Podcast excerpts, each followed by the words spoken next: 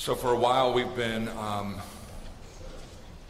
talking uh, with you about the need for uh, another deacon and for an assistant treasurer.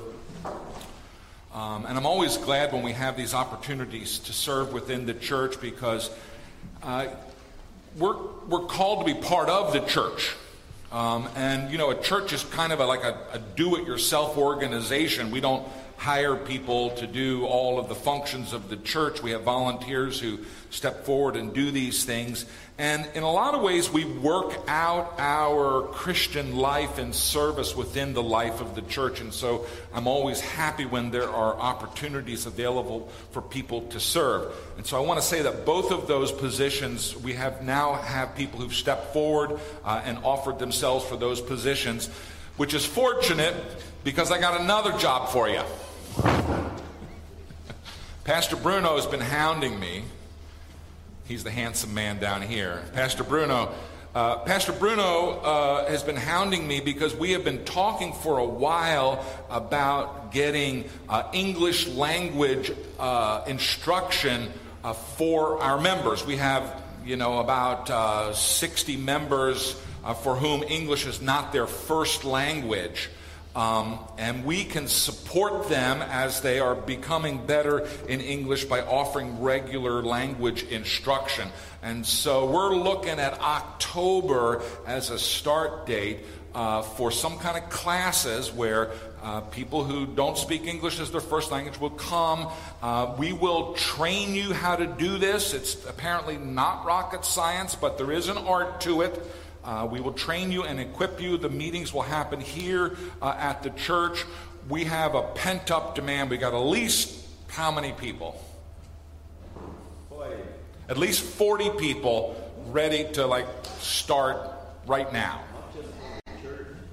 But, and, and this is serving our church, but also serving the community, which is what we want to be doing. So if you can see yourself in the role of facilitating uh, an English conversation class in an evening, uh, will we, uh, talk to me uh, we're going to begin to pull this together, uh, and it's something that will happen like a couple of nights uh, a week, and we'll we'll get a group of people together who are willing to be the team supporting this. It'll be a wonderful opportunity to get to know some people who are part of our church, and maybe you don't know really very well yet. Uh, it's also a wonderful outreach opportunity. Uh, the church is supposed to be serving the community.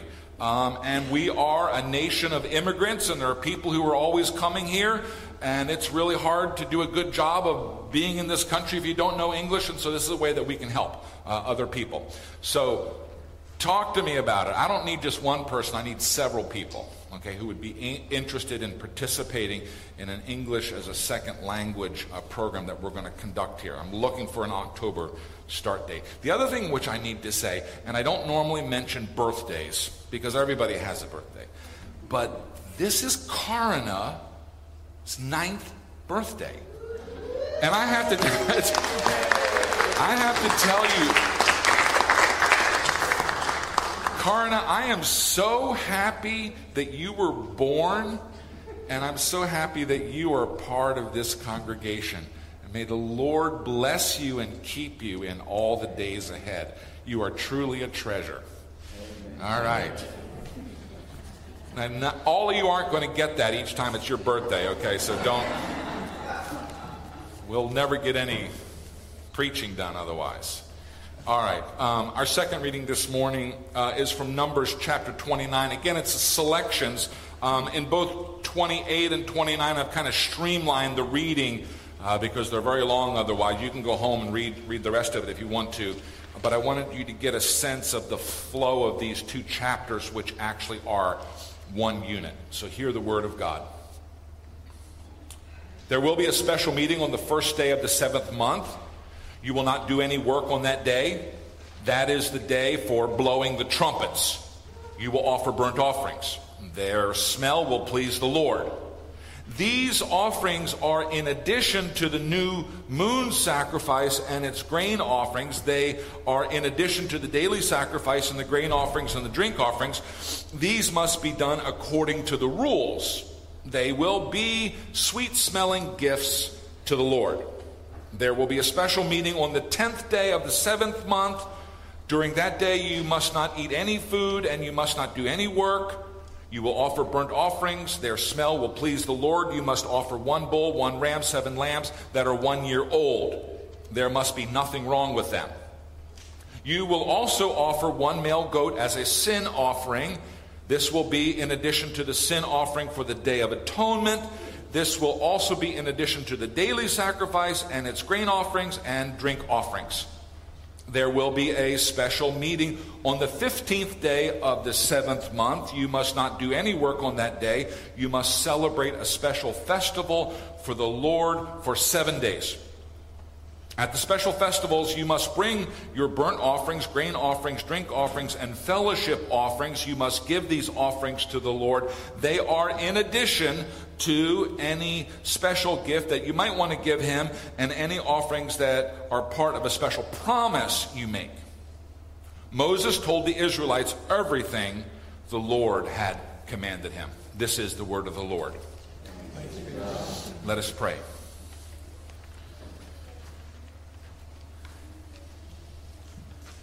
Father God, I ask for your help this morning uh, as we um, turn to read these scriptures and to understand them. I, I pray that your Holy Spirit would be here with us.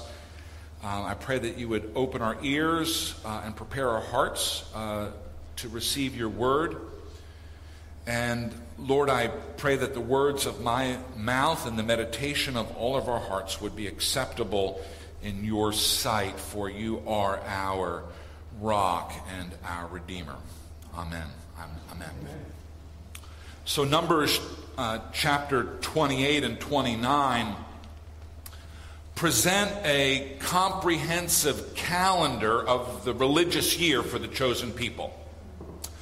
Next week, Valley Christian School will open its doors for its 49th year. It's unbelievable, isn't it? 49 years. And before each school year begins, Dr. Foster publishes a calendar for the whole year. There are certain things that happen every school day, like lunch. Some events happen once a week or twice a week, like chapel or staff devotions. Some things happen only once a quarter, like grades. Other things come just once a year, like the Christmas musical and the eighth grade graduation.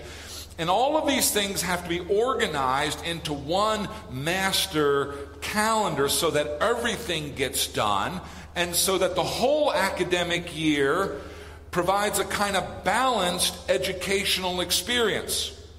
Probably all of us would benefit from a calendar that covers an entire year because when you have a year long calendar, you think about the various components of your life work, of course, but also vacation, study. You should have some study going on all of the time. You got to put your family in there. Exercise. Some of us need more exercise on the calendar. Worship, of course. Rather than just racing from day to day or from weekend to weekend, we can do all of the things that really ought to get done. I know an annual calendar would help me balance the various components of my life, I tend to get focused on whatever is immediately in front of me, and I lose sight of the larger picture. Our reading this morning from Numbers 28 and 29, which I've abridged to keep things moving along, lays out the religious year for the children of Israel. And while I don't want to get into all of the details and the dates of the calendar, the overall picture tells us a lot about how God wants us to organize and structure our relationship with Him. These two chapters really are about our fellowship with God, about God's framework for our fellowship with Him. Now, read one way, these two chapters in the book of Numbers, particularly if we read every verse, these two chapters might seem incredibly boring. Religion at its worst, just a bunch of sacrifices and regulations, all very specifically laid out two bulls, one ram, seven lambs, and they all have to be one year old, plus 24 cups of flour for each bull and 16 cups for each ram. Mix the oil with the flour, and don't forget your drink offering. On and on the regulations go for every day and every week, and then the monthly meetings, and then the high holy holidays. Here's how these sacrifices and offerings are structured. First, there are the daily offerings two spotless lambs, plus eight cups of flour, and a quart of olive oil. And they're all burnt, and the smell of it rises up before God, and it pleases Him. Second, there are the Sabbath offerings. Another two perfect lambs, plus 16 cups of flour, and the olive oil, and the drink offering. And that's in addition to the daily offering. So you got the daily offering, that's happening every day. And then once a week, you add to that the Sabbath offering. And then once a month, there's another offering two bulls, one ram, seven lambs, all of them perfect, plus a boatload of flour and olive oil and quarts and quarts of wine to grow to go with the bull and the rams and lambs. And of course, that's also on top of the daily. So you got the daily, daily, daily, daily Sabbath. Got a double offering then, and then once a month you got all the dailies plus the Sabbath plus the monthly, and then there are the holidays Passover, harvest, trumpets, atonement, shelters. These are the special convocations, the big meetings, and there are lots and lots of animals, and there's lots and lots of flour, and lots and lots of oil, and lots and lots of wine. And this is in addition to the daily, weekly, and monthly sacrifices. It can seem a little bit crazy. I mean, we don't really need all these kinds of things to know God, do we? Doesn't it say somewhere in the Bible that God doesn't really want our sacrifices. I think we have to be very careful to not be dismissive of this part of God's Word. Because these rules that God laid down in the book of Numbers were not a mistake, they were an intentional part of His providential plan. And these rules that are laid down in the book of Numbers foreshadow a larger reality that then becomes revealed in Christ. All of the sacrifices in Numbers 28 and 29 were communal meals. They were shared with God. The sacrifices celebrated the fellowship between God and his people. In many ways, these sacrifices are like the Lord's Supper, which we will do today.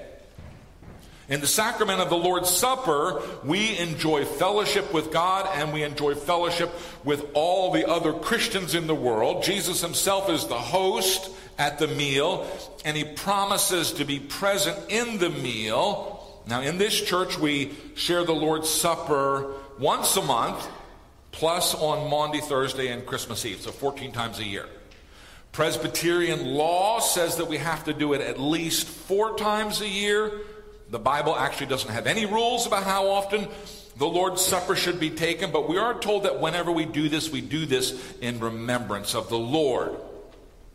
Now, the way that we take the Lord's Supper is laid out for us in Scripture in 1 Corinthians chapter 11. I read it before uh, each service of communion that we do. Paul writes to the church at Corinth and he writes to them because he needs to correct them. They've been doing something that they call the Lord's Supper, but apparently it's all messed up. And so Paul explains how it's supposed to be done. And speaking with the authority of an apostle, Paul then passes on to them the instruction that he had received from Jesus, from the resurrected Jesus. So, in fact, it is Jesus himself who establishes our standards for how we conduct the Lord's Supper. Now, what's my point? My point is, is that we, the worshipers, do not get to dictate the terms of worship. Let me say that again. We, the worshipers, do not get to dictate the terms of worship. Worship is our approach to God. But it is God who tells us, who instructs us how we are supposed to approach Him. We don't get to make that up. We see that in 1 Corinthians chapter 11. We also see it in Numbers uh, chapter 28 and 29. Now, let me give you an example of the other way you could do this. Let me give you an example of what happens when people try to dictate the terms of worship rather than letting God call the shots. In 1993, the Reimagining Conference, which was sponsored by our former denomination, gathered 2,000 church leaders and they celebrated what they called a milk and honey communion. So rather than the bread and the wine, they replaced it with milk and honey because you see, the broken bread and the poured out wine are signs of an atoning sacrifice of the cross.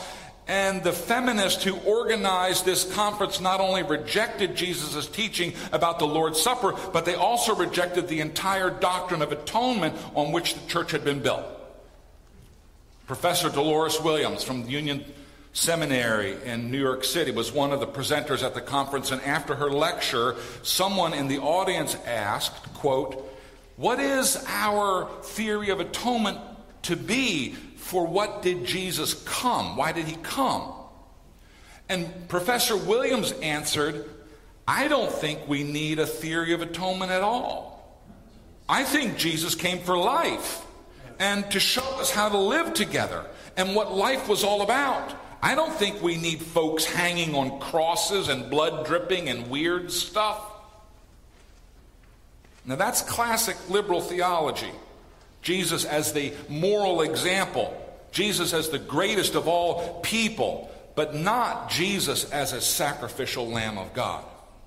The Reimagining Conference was an audacious exercise in creating God or goddesses in our own image and creating worship in our own image. And while the instinct to do that is there in all of us, we're not permitted to do that. At least if we're going to be Christians, at least if we're going to be biblical people. We do not get to create worship in our own images, in our own image. We are not permitted to have a milk and honey communion or a milk and cookies communion either. And the reason why is we didn't create communion. It isn't our communion. It belongs to God. God creates communion and he does it the way he chooses. God reaches out to his people and he establishes a relationship with his people and he gives them the form of worship. This is what is known in Reformed circles as the regulative principle of worship. Worship is not a human invention that can be improved upon. Worship is a formal structure given by God as the framework of our relationship with Him. And He is the one who establishes that relationship. Numbers chapter 28 and 29 lays down the rules for the daily, weekly, monthly, and holiday sacrifices. God makes those rules, and if those rules seem a little weird, well, God's thoughts are different than our thoughts.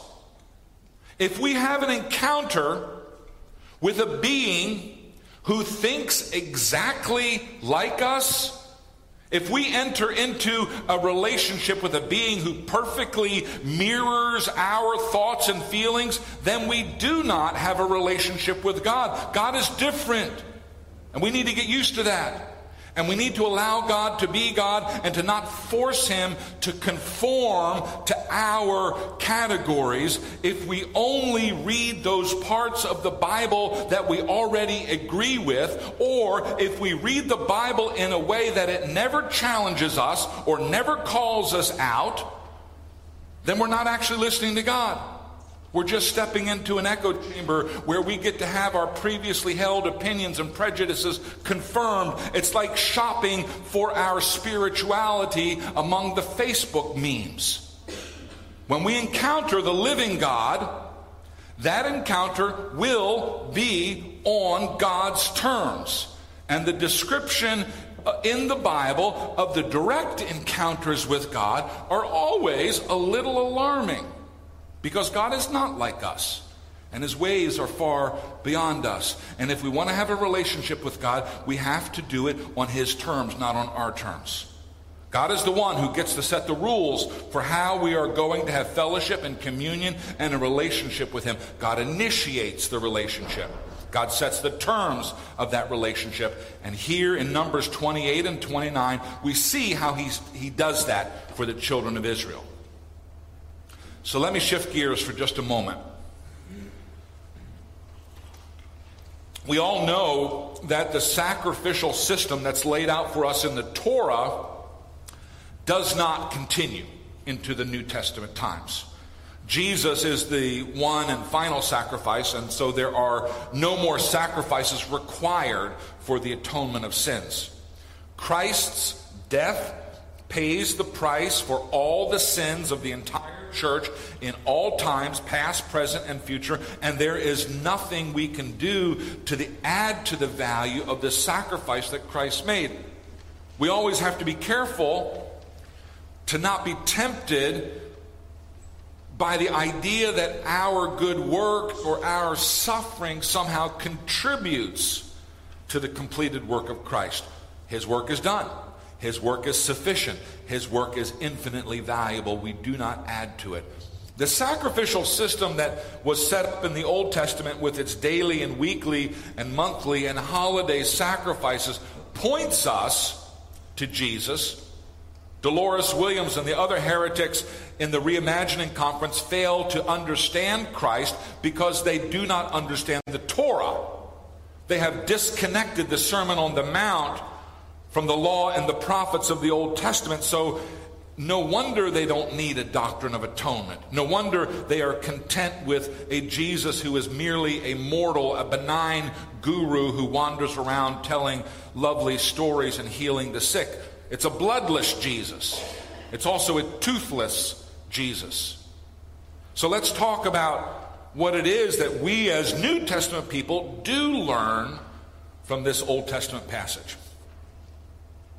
First, we see that in our relationship with God, there is a cost to be paid, a cost of communion with God, a cost of fellowship with the Creator. A whole lot of animals are brought to the temple every year. A whole lot of flour and oil and wine are offered to God, and all of it has to be perfect. Every animal has to be spotless. If God didn't specify that we were to bring Him the first and the best, you can be sure that we would be paying God the way we pay the tax man with whatever is left over or worn out or worthless. But what God wants in His relationship with us, what God expects, in his relationship with us is our first and our best. Now, the cost of communion is not only in the animals and the sacrifices, the cost of communion is also in the time put in. Daily sacrifices, weekly sacrifices, monthly sacrifices, and then the big holidays on top of all of that. It's a lot of time. Well, you know how it is with any relationship. To have a relationship requires time. You can have a good relationship if you're with your spouse only if you're willing to carve out time for your spouse. You can't give your spouse your leftovers and expect that things are going to keep humming along at home. And so God structures worship in a way that keeps the people coming back to Him again and again and again, setting the rhythms of their lives. I think about my own relationship with God. It has its ups and downs. Not that God changes, but I change. I change in the amount of time that I set aside for God. And it, it, does seem that the busyness of life and the busyness of a pastor's life can push God aside, which sounds strange, but it's true. And so, for me to stay connected to God, I have to be intentional. I have to calendar these things. The relationship doesn't happen automatically. It does happen, however, predictably. If I give time to God, regular time, first thing in the morning time, for example, then the relationship swells and it grows and it deepens and it becomes richer and more satisfying. There should be no surprise in that. But when I'm rushed, and when I'm busy, then my relationship with God begins to suffer malnutrition. Now, it's good that you are here this morning. this Sabbath morning, but it is also important that each one of us also set aside time each day to be with God. Most of us find this easiest to do in the morning. And the more time that you set aside, the bigger the payoff will be. There's no question about that. Here in Numbers 28 and 29, God structures the life of the Israelites in a way that they have lots of time assigned to the job of being with God. Now, you and I are no longer under those obligations, those regulations, but you can see the benefit. And we might want to think about setting up our own intentional schedule because for some of us, without a schedule, things just don't happen. Now, as we close and as we prepare for the Lord's Supper, I want to bring this even closer to the New Testament. Paul writes, Don't let anyone make rules for you about eating and drinking or about Jewish customs, festivals, new moon celebrations, and Sabbath days. In the past, these things were like a shadow that showed what was coming, but the new things that were coming are found in Christ. Paul writes that in Colossians 2 16 through 18. Jesus, of course, said that he did not come to abolish the Old Testament law, but to fulfill that law. So we can ask ourselves in what way does God, I mean, does Jesus fulfill this annual calendar of sacrifices that's laid out for us in Numbers 28 and 29? Pastor Iain Duguid suggests three ways Christ is our rest. Christ is our lawgiver and law keeper, and Christ is our Passover. So I want to talk about those, and then we'll turn to communion. First, Christ is our rest. Jesus said, Come to me, all of you who are weary and heavily laden, and I will give you rest, for my yoke is easy and my burden is light. Now, when Jesus talks about his yoke, he's talking about uh, the, the set of rules that you had to follow if you were going to follow Jesus, his, his, his discipline, his discipleship. Jesus says that his way of living is easier than the wearying life of trying to keep the law because if we are trying to keep the law, if we are trying to satisfy God apart from Jesus, we're doomed to failure. Satisfying God, keeping God happy with what we're doing, apart from Jesus, is this like endless treadmill, this striving for perfection.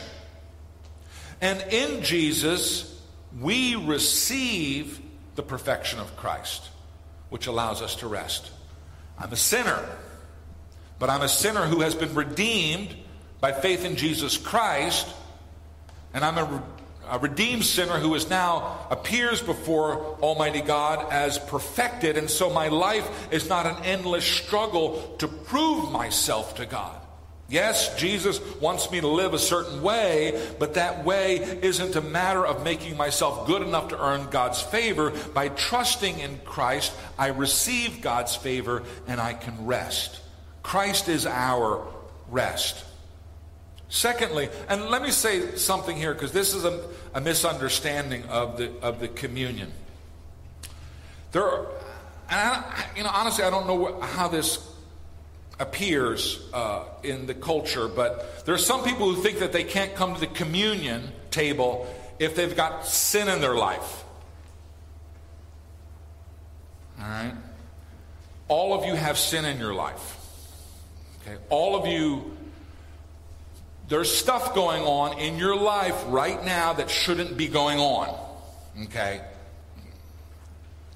You don't get permission to come to the table because you are in some kind of purified state. You get permission to come to the table because you have placed your faith in Jesus Christ.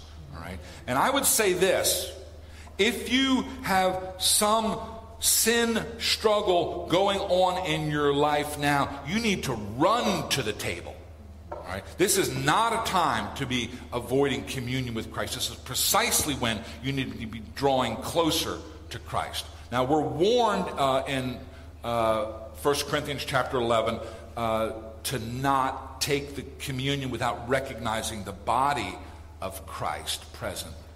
All right? That's a different matter. But all, all, of us are welcome to this table, whatever, whatever state that we are in. If you are a believer in Jesus Christ for your salvation, if you've been baptized, you're welcome to this table uh, today. Second, uh, Christ is both the lawgiver and the law keeper. All right?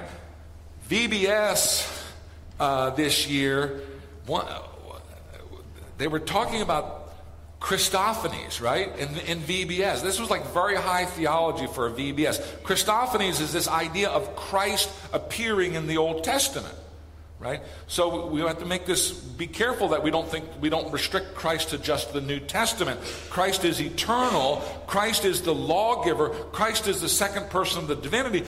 Christ is the one who spoke the word there at Mount Sinai. Okay? So Christ is the giver of the law. It's not that Christ, Jesus is somehow opposed to the law. He's actually the one that gave the law. The law of God given at Mount Sinai is the utterance of the word of God. Jesus is the word of God. The law of Moses is the law of Jesus, which is why we honor it and we receive it. It's not alien to us. It belongs to us, even as Christians. Jesus is the lawgiver, but here's the good news He's also the law keeper. Right? One of the reasons that Jesus was able to atone for our sins is that He lived a perfectly sinless life. So He lived a life where He kept the Old Testament law, He kept it fully. In His humanness, He kept it because he wasn't blighted by original sin and he lived a sinless life. Now, Adam, you know, if he wanted to, he could have lived a sinless life. He chose not to. But Jesus kept the law, which is why his atoning death is able to pay for our sin. If Jesus had sinned and then died on a cross, he would have just been paying for his own sins. But Jesus did not sin. He was the lawgiver and the law keeper, and so his death is able to pay for our sins. So Jesus is our rest. Jesus is the lawgiver and the lawkeeper. And third, Jesus is the Passover lamb. Now, we don't offer sacrifices anymore to appease God. Uh, and the reason that we don't do that is because God offered his own son at Calvary. And that was the final sacrifice. Okay, there's, there's no more blood required uh, to cover our sins. We are told, however, to remember that sacrifice that Jesus offered on the cross, and that's what we do. And here in this church, we do it 14 times a year. We do it during the Lord's Supper, and we remember what it is that Jesus did for us, Him shedding His blood for us. And we remember this because Jesus was the Lamb of God, is the Lamb of God who takes away our sins. He takes away our sins when we place our faith and our trust in Him. Okay? Let me just give you the gospel very, very quickly. The Bible teaches that God has made us all and that God gave a law that we are supposed to abide by. The Bible also teaches that every one of us has failed to live up to the law that God established. And the Bible teaches that anybody who fails to live up to that law is under a death sentence. Okay? The wages of sin is death.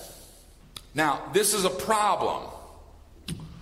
And the only solution to the problem is, is that Christ offers himself as an atonement for our sins. Christ died so that by faith in Christ, my sins could be forgiven.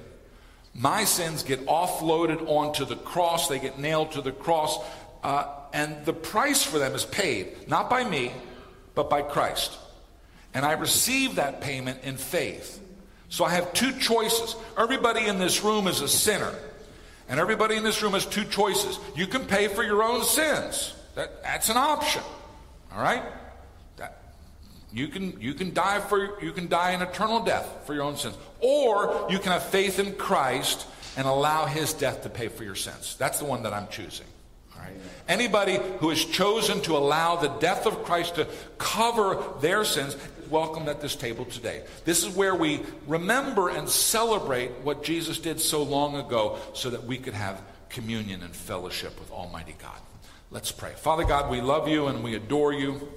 We thank you for this system of sacrifices that you set up uh, for the children of Israel. We thank you how it was a, a shadow of the things that was to come in Christ.